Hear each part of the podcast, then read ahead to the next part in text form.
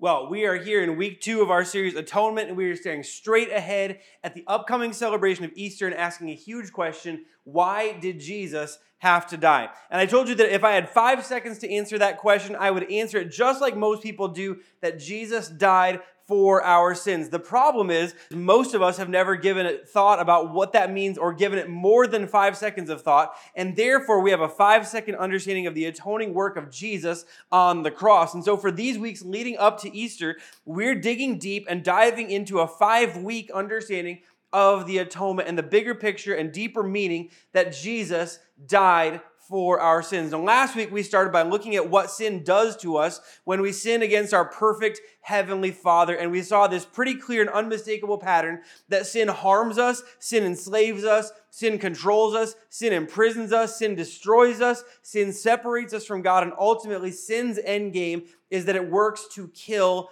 us and the amazing bottom line that we saw out of that. And, and, and if you think like that sounds like bad, terrible news, it is bad, terrible news. But out of the bad, terrible news, the good news of the atonement is that at the cross, Jesus died to undo what sin has done to you. That's what the atonement is. That Jesus died to undo what sin has done to you, to undo what broke you, to undo the, the hurt that was done to you, to undo the, the enslavement of sin, the control of sin, to undo the death of, of, of sin, to undo the, the separation of God that comes about because of our sin. He died to undo what sin has done to you, and that's what we call atonement. The question then becomes well, how did God, through Jesus' death on the cross, how did God undo what sin had done to you. What exactly does that mean? And when you look to what the New Testament teaches and what the early church uh, and every faithful church throughout the last 2,000 years has believed, there are three things that happened at the cross, and this is what, what we're going to be talking about for the next three weeks. There are three things that happened at the cross a victory was won, a debt was paid, and a sacrifice was made. A victory was won, a debt was paid, and a sacrifice was made. Again, if you want a preview or outline of what the next few weeks are going to talk about for the next three weeks, there you go. And today we start with the victory that was won. And to understand the victory that was won, we actually first need to unpack and understand and refamiliarize ourselves with what feels like a familiar term, but may mean something different in light of our sin. It's the word enemy. It's the word enemy. Matter of fact, if you've got an enemy right now, would you? No, just kidding. Like that'd be like like everyone's cooking, cooking, cooking. Like we we to understand and familiarize ourselves with the word enemy. We live in a world that has many definitions of enemies. We live in a world with many many broad different like we broadly define enemies. You could have people that are competitors that are enemies, and this this is Mac versus PC or Apple versus Android. They compete over the same space. They compete over the same customers. And so we view them as enemies. They're really just comp- competitors, okay? They're competitors, not so much enemies, but we call them enemies. Maybe it's people who have some bad blood. This is people who had something happen one time or maybe a few times, and now people think they dislike each other forever. On a celebrity scale, this is Selena Gomez versus Hailey Bieber, okay? This is Chris Rock and Will Smith, or not, but, but like, this is maybe Taylor Swift and Kanye, or Taylor Swift and Katy Perry, or Taylor Swift and Jake Gyllenhaal. Hey Taylor, you're the problem. It's I mean, it, like maybe you're the problem. It's you. I, I don't know. You know. Anyway, we got then you you got you competitors. You got bad blood. You got rivals. These are people who have competed for so long. They started to dislike each other. Now. I'm a Packers fan, okay? I grew up knowing that the Bears were our enemies. Were the Bears our enemies? Would I, would I, if I saw any person from the Bears on, on, like on the street, would I actively dislike and hate them? Maybe I don't know, but did I have a reason to, other than that they cheered for a team that I cheered against? No, they're rivals. We compete so often they start to dislike each other. I grew up knowing the Vikings were our enemies not so much the Detroit Lions, you know, but were, were, they, were they actively fighting me? No. Were they even actively opposing the Green Bay Packers when they weren't on the same field together? Not really. They were rivals, not so much enemies. Now we have opposition. This is unfortunately a lot of modern politics, right? We got right and left, and we're on the opposite sides, so we become enemies, right? And then we have something what I would call at war. This is this is the people who are at war. This is Russia and Ukraine, right? This is the US and allied forces versus Iraq in the Persian Gulf War in the early 90s. This is allied forces of the world versus the Axis forces of Japan, fascist Italy and Nazi Germany in World War II. And when you're at war, Every waking moment is spent in a life or death battle with every thought and every ounce of energy dedicated to personal survival and defeat of the opposing side. This final description is the closest to what we're going to talk about today as we remind ourselves of two incredibly important truths when we, when we talk about the, the enemy, when we talk about a victory that was won by God, by Jesus on the cross, when we talk about a victory that was won, we have to first understand number one, that there is an enemy of God, and number two, there is an enemy of your soul. There is an enemy of God and there is an enemy of your soul. That is a truth that we have to understand if we're going to understand the victory that was won at the cross by Jesus. Number one, there is an enemy of God. Irenaeus, the early church father, said this The devil is a robber, a rebel, a tyrant, a usurper, unjustly laying hands on that which does not belong to him. The devil or Satan, the accuser, is the enemy of God. Before he's the enemy of you, he is the enemy of God. And we see this happening throughout Scripture. We see from different examples and different stories of what we're told throughout Scripture, different ways of which the devil has opposed God. In the beginning, he fought God for control in heaven, he was opposed to God himself. In the garden, he fought against God for control of humanity and earth. He was opposed to those God loves because they were made in the image of God. He wants to undo what God had done, uh, wants to destroy the creation of God because he wants to uh, fight and oppose God. In the desert, before Jesus would you know, enter his public ministry in the desert, he fought against God for control of Jesus. He tried to tempt Jesus to throw Jesus off course for what Jesus was here to accomplish. He, he was opposed to the plan to save humanity. Now, that's some pretty obvious ways the enemy of God stood opposed to God. There's a million smaller ways in Scripture where Satan worked to oppose the plan and the purposes of God, tried to take the people of God off of course of the purpose of God. You got Cain. You got Cain. Hey, God likes your brother better than you. You should go deal with that. Who urged Cain? What pre- tempted Cain? What what what you know pushed Cain toward the idea of becoming the first murderer recorded in history? It was the enemy of God. We have at, at the Tower of Babel, people, you should build a tower that will allow you to go fight against heaven. To, I mean, why would they build a tower to, to, uh, to, to, the heavens? They were going to try to fight God. Who would urge them to do that? It was the devil himself. Before the flood, who led and lured humanity into that much wickedness and sin? The devil, the, the enemy of God. Abraham received a promise. Who led him towards a compromised version? I believe it was the devil himself. Moses was born. Who led Pharaoh to issue a decree to kill all Hebrew boys? God promised the nation and uh, the nation the land of, of Israel and the promised land. Who made the nation fearful and doubtful of God? every step of the, of the way. While he's opposing people, he's actually trying to throw people off the purpose of God because he is opposed to God himself. There is an enemy of God from the very beginning until this very day. There has been an enemy of God. And because there is an enemy of God and because God loves you, there is an enemy of your soul. Because God loves you and God loves me, we have a, had a target on our backs from the moment that we entered the world. To fight God, the enemy seeks to take you out by any and all means and all methods necessary. And to do that, again, to unpack what, what he will do to you and what the enemy of your soul is trying to do to you, much as what sin does, the scripture teaches us a few things that the enemy of our soul is trying to do to us to keep us away from God, to hurt God, to mess with God by messing with us. The first thing is that the enemy of your soul seeks to enslave you. We talked about this last week, but in 2 Peter 2 19, 2 18 and 19, for by uttering boastful, empty words, they seduce with fleshly desires and debauchery people who have barely escaped from those who live in error. They promise them freedom, but they themselves are slaves of corruption, since people are enslaved to whatever defeats them.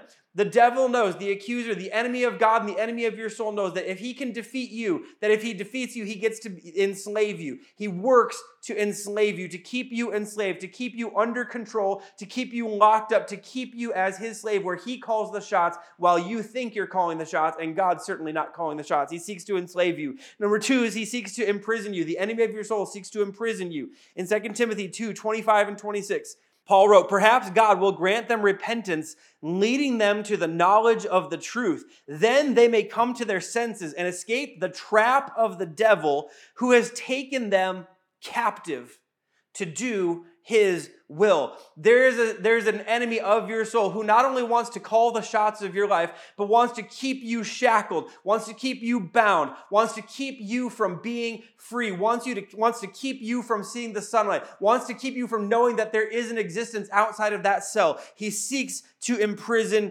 you. Number three is the enemy of your soul seeks to break you. In Galatians chapter 6 verse 8 Paul wrote, "Don't be deceived. God is not mocked, for whatever a person sows, he will also reap, because the one who sows to his flesh will reap destruction from the flesh." That word destruction we talked about this last year, last week, that, that, that, sin longs to destroy you. There's an enemy of your soul who longs to destroy you, who longs to break you, who longs to hurt you, who longs to get you to make a choice that will break yourself, who wants to break you, break your life, break your connection with God, break your connection with others, break your reputation, break your attempts at, at, at holiness, and break your attempts at righteousness, break your attempts and break your attempts to live live life as God intended. He seeks to break you. In attempt to hurt the one who loves you, the God who loves you, he seeks to break you. And the fourth and final thing that he seeks to do is he seeks to devour you. 1 Peter 5, verse 8 says this Be sober minded, be alert. Your adversary, the devil, is prowling around like a roaring lion, looking for anyone that he can devour. Now, that word devour, we could also write the word consume. He is looking to eat you up and spit out the bones. He's literally looking to devour and consume your life, to destroy your life, to break your life, to eat you up and spit out the bones. That is what the enemy of your soul wants to do to you, to mess with God, because he's the enemy of God and God loves you. This is a truth we have to understand. And again, this, this is a big deal. Like, first of all, this is again what sin does to you. When we sin, when we give in to the enemy, this is what sin does. We need to resist sin, but even more than that, we need to make sure that we have a baseline understanding as we live our lives in this world. We need to understand that we do not live life on a neutral playing field. We live life in the middle of a spiritual battlefield. We do not live life. You do not live life in Las Cruces or wherever you find yourself. You do not live life there in the middle of a neutral playing field. You simply do not. You live life in the middle of a spiritual battlefield. You always have. There has not been a moment of your life that you have not been engaged in a spiritual battle. That you may not have known that you were involved, but you have been involved your whole life. There have been there has been an enemy of your soul trying to take you out, trying to break you, trying to devour you, trying to imprison you, and trying to enslave you for your entire life. And there is a God on the other side of it who loves you and cares for you and wants to heal you and wants to bring you life and wants you to live life and wants to bring you purpose. And on the opposing sides of those fields, you find yourself in the middle. There's an ongoing battle for the world and for your soul. The world that we live in is not neutral. There is a war going on for your soul, for your future, for your family, for your freedom, and for your peace every moment of your life. The, the life that we live is not lived on a neutral playing field, it is lived in the middle of a spiritual battlefield. And this explains a great deal about your life, doesn't it? Like when you think about it, you're like, man, I like I've lived thinking that like that life was just kind of neutral and the world around me was and my surroundings were just kind of neutral. But man, this explains a lot of my life. Why, for some of you, as hard as you have worked to find freedom, you have never found it or been able to actually live in it. You found a moment of freedom, but you weren't. but you, all too quickly, you were brought back to the things that had previously enslaved you because they don't let go so easily. Why, for some of you, you've tried to find peace, but you've never found it, or you found it temporarily. You didn't get to live with it for very long. You're like, oh my gosh, in the middle of the chaos of life, in the middle of the chaos of my mind, in the middle of chaos of my soul, I found peace because I found, and all too quickly, I let it go. And I was pulled back to the life of chaos and the life of anxiety. Why, for some of you, joy has been entirely conditional, but never unconditional. Why, you've desired to live for God's purposes, but so easily find yourself drifting away from what you know God wants for you, why you want to walk in the direction that God leads, but you so often find yourself having wandered off course. This is no accident. This is exactly what the enemy of God and the enemy of your soul wants for you. And it's a reality that we live in and experience because every moment of your life, there has been one who is working to harm and control and devour and destroy and imprison you. And here's the even worse news. News everything humanity has ever done to try to defeat the enemy in our own power has failed. And you want to take it even further? Everything that we ever will do in our own power to try to free ourselves, to try to find peace, to try to break away from the enemy and find our way to God and find our way to purpose and find our way to life. Everything that we do in our own power will fail. And so, with that understanding, in that context, that we actually receive the good news of the atonement that we receive the good news of atonement. That in the middle of our spiritual battlefield, in the middle of the war for our souls, in the middle of the war for our world, in the little in the in the war in the middle of the war for our very life itself. It's into that context that the good news of the atonement comes. That when Jesus went to the cross, he went to undo everything that sin has done to you. And in doing so, at the cross, Jesus won a victory for you that you could never win.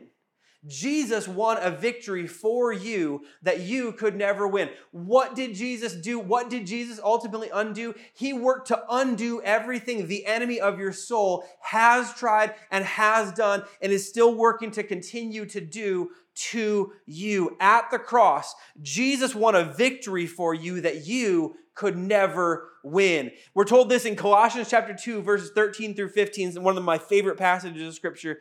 In, in, in Colossians 2, Paul wrote this You were dead. You were dead because of your sins, and because of your sinful nature was not yet cut away. Then God made you alive with Christ, for He forgave all your sins. You're like, yeah, I, that's that's what the like it's for. It's like my sins are forgiven. Woo, yeah, like that's like like, like yeah, that Jesus shed His blood on the cross, so we we all need forgiveness, so we can be free. And and Paul's like, okay, it, it's bigger than that. That's that's the starting point. Like that's a big deal. But that's the starting point. He goes on to explain how he did it. He says, He canceled the record of the charges against us and took it away by nailing it to the cross. In other words, there is a record of sins against you when your life is apart from Jesus. But in Jesus, God took the record of wrongs against you, the record of your sin, the record of your wrong, the record of your poor choices, the record of every time you gave in to the enemy of your soul. He took the record of it and he nailed it to the cross. And then Paul goes on to tell us this in this way, he disarmed the spiritual rulers and authorities. He shamed them publicly by his victory over them on the cross. He says, okay, Here's what happened Jesus died to forgive your sins and to bring you back to life. And as he did it, he canceled the record of wrongs by nailing it to the cross. And when he nailed it to the cross, he disarmed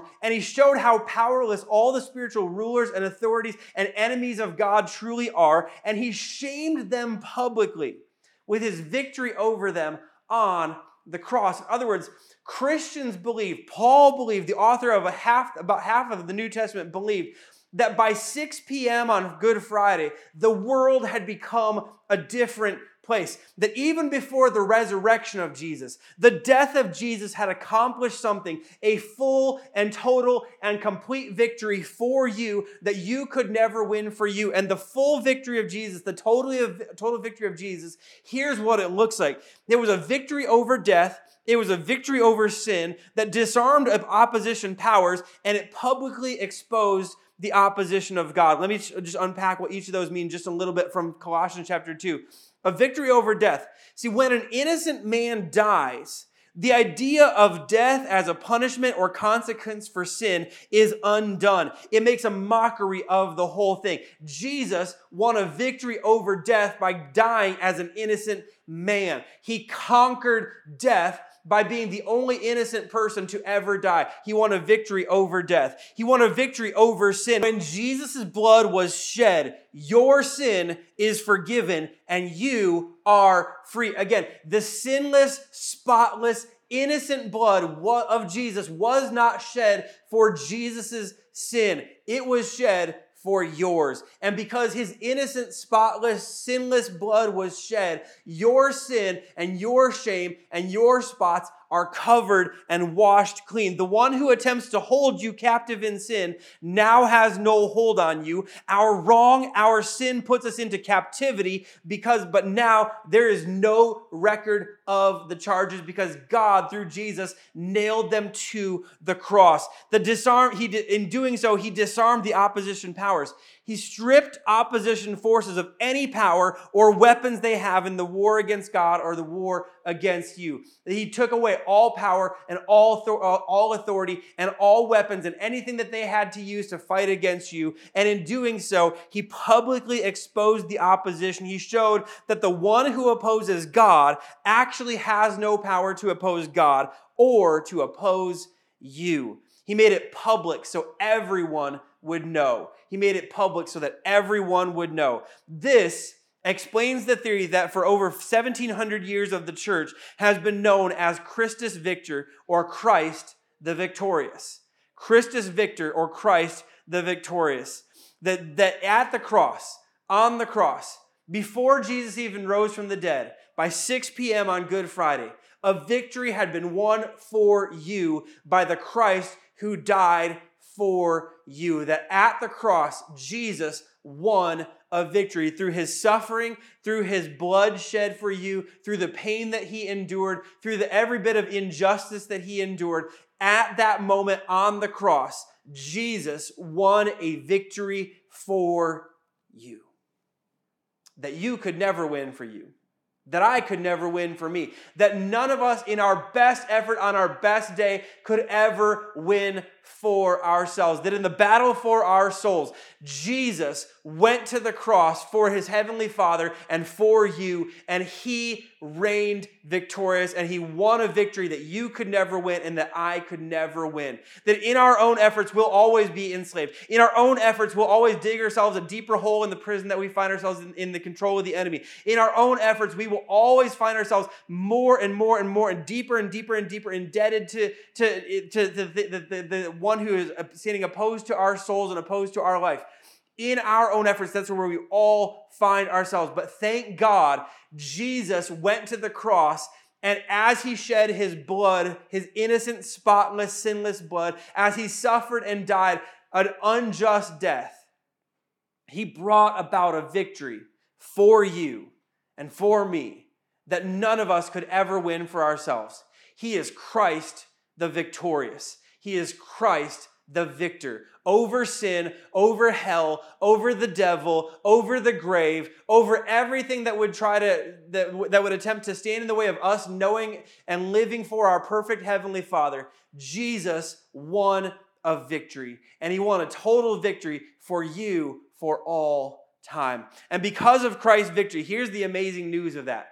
Because of Christ's victory, what flows from the cross is absolutely amazing. And I just want to let you, I'm going to give you all three of them and then we're going to talk about them for a little bit. But because of Christ's victory, we are rescued, we are redeemed, and we are reconciled to our Heavenly Father. We are rescued by our Father in heaven. We are redeemed by our Father in heaven. We are reconciled to our Father in heaven. They talk about the idea of rescued. What rescue means is simply this that where we find ourselves is not where we belong. Where we find ourselves living a life of sin is not where you belong. You were not created by your Heavenly Father to know and live a life of sin.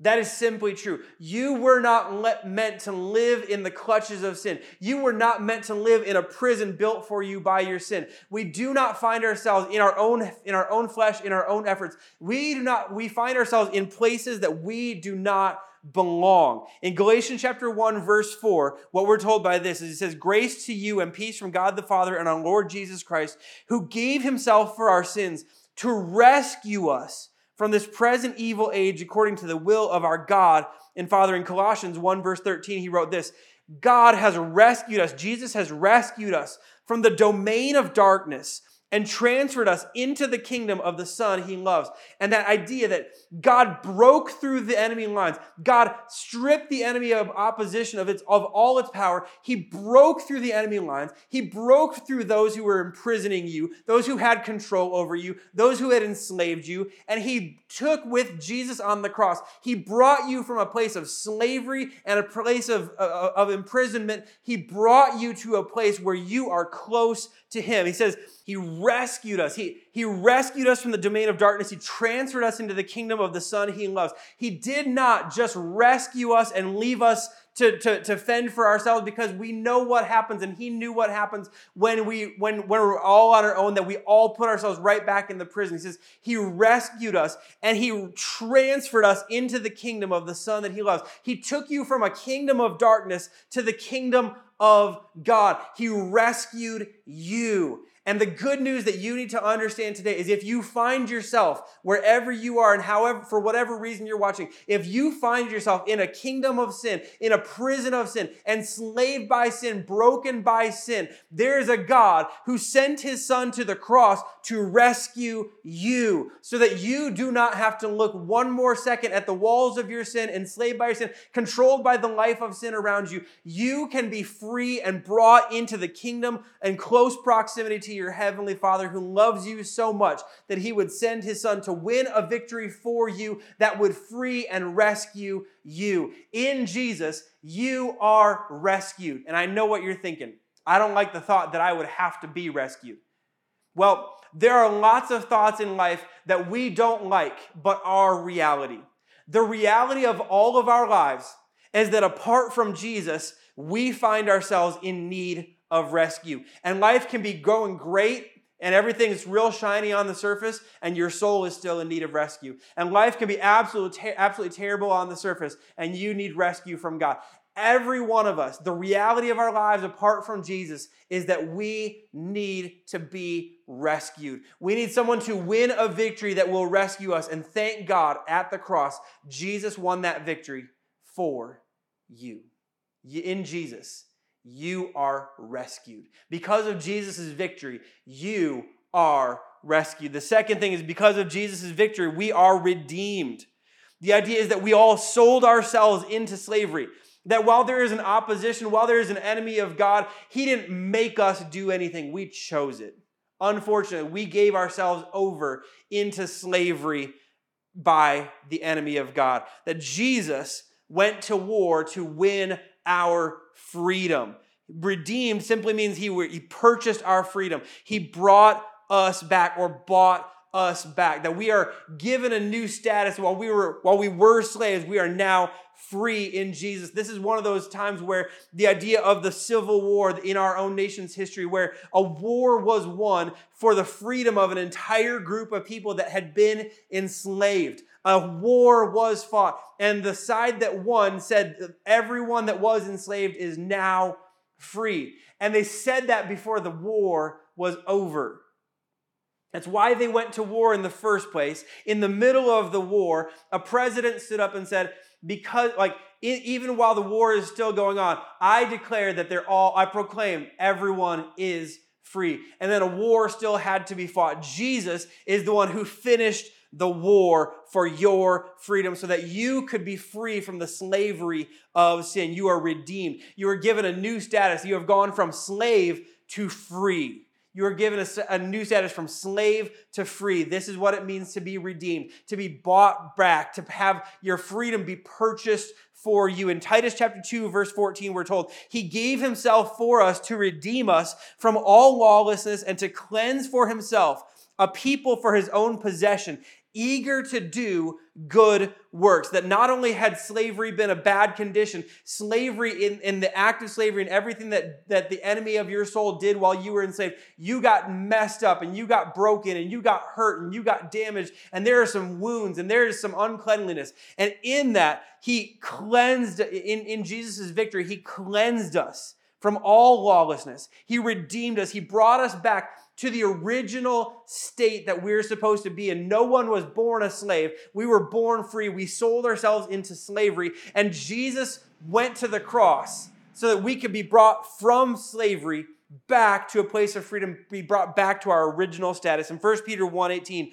for you know that you were redeemed from your empty way of life, inherited from your ancestors, not with parable perishable things like silver or gold. In others, you weren't bought by someone paying an actual physical, like physical price of silver or gold, but with the precious blood of Christ, like that of an unblemished and spotless lamb. You know that you were redeemed. You were brought back from your emptiness to a life that is full. You were, brought, you were bought back by the blood of Jesus from a place of, of, of unholiness and uncleanliness to a place where you stand clean and perfect inside of, in, in the sight of your heavenly father. To be bought back from slavery to be made free because of the precious blood of jesus christ. In jesus if you find yourself where you know you are not living in the state that god intended you to live not living for the purposes that god intended you to live not living for the place that god like that not not living up to what god intended for you all along. The good news is that in jesus at the cross jesus won a victory for you. He went to war for you. He battled for you with his own life and with and laid his own life down so that you could be redeemed, so that you could be brought back from the places that you had gone on your own, the place, the slavery that you had sold yourself into, the mess that you had sold yourself into, so you could stand clean and free in the presence of your heavenly Father, living as God intended for you from the beginning. And finally, you are reconciled. You are reconciled. You are brought back to proximity and alignment with God proximity and alignment with God. In Colossians chapter 1 verses 19 through 22 we're told this. For God in all his fullness was pleased to live in Christ, and through him God reconciled everything to himself he made peace with everything in heaven and on earth by means of Christ's blood on the cross. This includes you who were once far away from God. You were his enemies, separated from him by your evil thoughts and actions. Yet now he has reconciled you to himself through the death of Christ in his physical body. As a result, he has brought you into his own presence, and you are holy and blameless as you stand before him without a single fault you have been reconciled to God by the victory of Jesus on the cross. And when we say you were reconciled, no, a lot, reconciled a lot of times is a, is a banking term or an accounting term, or you know, we're, we're reconciling our checkbook. If you still have a, a physical checkbook, I don't know how many of you do that. But it, it's making sure that it, the way many of us think about it, it's, it's, it's making sure that what we think we have is what we actually have. And the idea of what God did through Jesus on the cross, that is not a very good um, explanation of what reconciled means. I don't know how many of you are really familiar with lumber, but oftentimes if you if you have a bunch of lumber and you're trying to build something, you want really straight pieces of lumber, right? You want you want you want completely straight pieces of, of, of, lumber. And what happens to lumber so often, either at the store or because we you buy it and then it sits out in difficult conditions. If you're in New Mexico, it sits out in difficult conditions. If it's out for five minutes, it's too hot, it's too cold, it's too windy, all that kind of stuff. And so what happens is the, the lumber that is supposed to be straight, the lumber that was made to be straight, the lumber that was cut straight becomes warped and it becomes twisted and it becomes no longer you know the way that it was supposed to be. And one of the amazing things that you can do with lumber is as long as you have a straight piece of lumber, you can take the warped piece of lumber and you can bring it back to its original state. What you need is a clamp. You probably need a series of clamps. And what you do is you take the straight piece of lumber and you take the warped pieces of lumber and slowly, little by little by little, you put a clamp with a little bit of pressure and you put another clamp with a little bit of pressure and this and the and clamp with a little bit of pressure. And the thing that was once so warped eventually becomes reconciled to the straight piece of lumber. It's got to come in proximity if it's going to be brought into alignment. Does this make sense? And what I love about this thing that Paul says in first in Colossians chapter 1, he says, as a result, he brought you into his own presence. He brought you into his own presence because of the, the victory of Jesus on the cross. We are brought into the presence of God, proximity to God so that we can be brought into alignment with God. And if you wonder what this ultimately means, this simply means the cross is the clamp. The cross is the clamp. The cross is what brings you in proximity to God and what puts pressure on you so that you can be brought back into alignment with your heavenly Father. You, because of Jesus on the cross, you are reconciled to God. Isn't that good news? That there is a, a, God in heaven who loves you. And while there is an enemy who opposes him, and because he opposes him, he opposes you, that God loves you so much that he sent his one and only Son into this world to die on a cross to win a victory for you that you could never win for you. And because of that victory, you are rescued. You, you are brought from the kingdom of darkness into the kingdom of light. You are transferred from the kingdom of darkness into a kingdom of light, and you are no longer a slave, but you are free because you have been redeemed. You are rescued, you are redeemed, and you are reconciled to God. You are brought into proximity so that you can be brought into alignment because the cross is the clamp. At the cross, Jesus won a victory that you could never win for you so that you could be brought back to the person that God created you to be. So you could be brought back from slave to free. And that as in your freedom, you can be brought back into proximity and alignment with your heavenly Father. When we talk about the atonement, this is why the atonement is such good news. It's forgiveness of sins. Hallelujah. Thank you, God. Thank you, Jesus, for the forgiveness of sins.